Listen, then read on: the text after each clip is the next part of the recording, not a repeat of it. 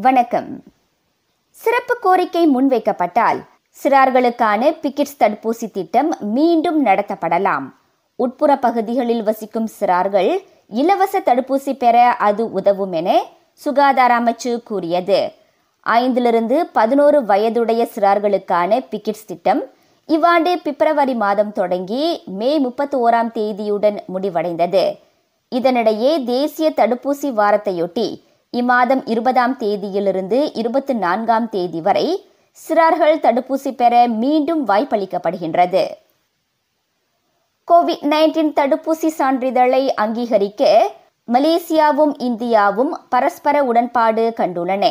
அந்த உடன்பாடு மீதான ஆவணங்களை அவ்விரு நாடுகளும் பரிமாறிக்கொண்டுள்ளன மலேசிய இந்திய கூட்டுக்குழுவின் அடுத்த கூட்டத்தை மலேசியாவில் நடத்துவதற்கும் இணக்கம் காணப்பட்டுள்ளது.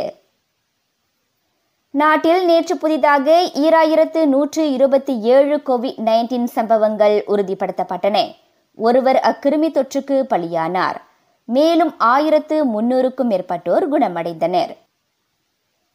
சாலை போக்குவரத்து சட்ட திருத்தம் விரைவில் நாடாளுமன்றத்தில் தாக்கல் செய்யப்படும் என எதிர்பார்க்கப்படுகின்றது. போக்குவரத்து அமைச்சு அதனை தெரிவித்துள்ளது. அச்சட்ட திருத்தம் வாகன உரிமையாளர்களுக்கு அதிக நன்மைகளை கொண்டு வருவதோடு சாலை பாதுகாப்பை மேம்படுத்தக்கூடிய வகையிலும் இருக்கும் என அது குறிப்பிட்டது. இவ்வாண்டு ஜனவரியிலிருந்து மே மாதம் வரை நாட்டில் நூற்று ஐம்பத்து ஐந்து மில்லியன் ரிங்கீட்டை உட்படுத்திய மாக்காவ் மோசடி திட்டங்கள் அடையாளம் காணப்பட்டுள்ளன.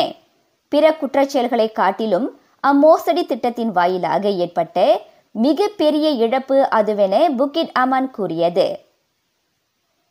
தாய்லாந்து தனது எல்லைகளை அடுத்த மாதம் முழுமையாக சுற்றுப்பயணிகளுக்கு திறந்துவிட தயாராகி வரும் நிலையில் குரங்கு அம்மை சம்பவங்கள் குறித்து கவனமாக இருக்குமாறு அந்நாட்டு அரசாங்கம் கேட்டுக்கொள்ளப்பட்டுள்ளது. தாய்லாந்தில் குரங்கு அம்மை சம்பவங்கள் ஏதும் இதுவரை இல்லை என்றாலும் சுமார் முப்பது நாடுகளில் ஈராயிரத்துக்கும் அதிகமான சம்பவங்கள் அடையாளம் காணப்பட்டுள்ளதை வைரஸ் தொற்று நிபுணர் ஒருவர் எச்சரித்துள்ளார். செய்திகள் நிறைவடைகின்றன. நான் சுகந்தமலர் முனியாண்டி. வணக்கம்.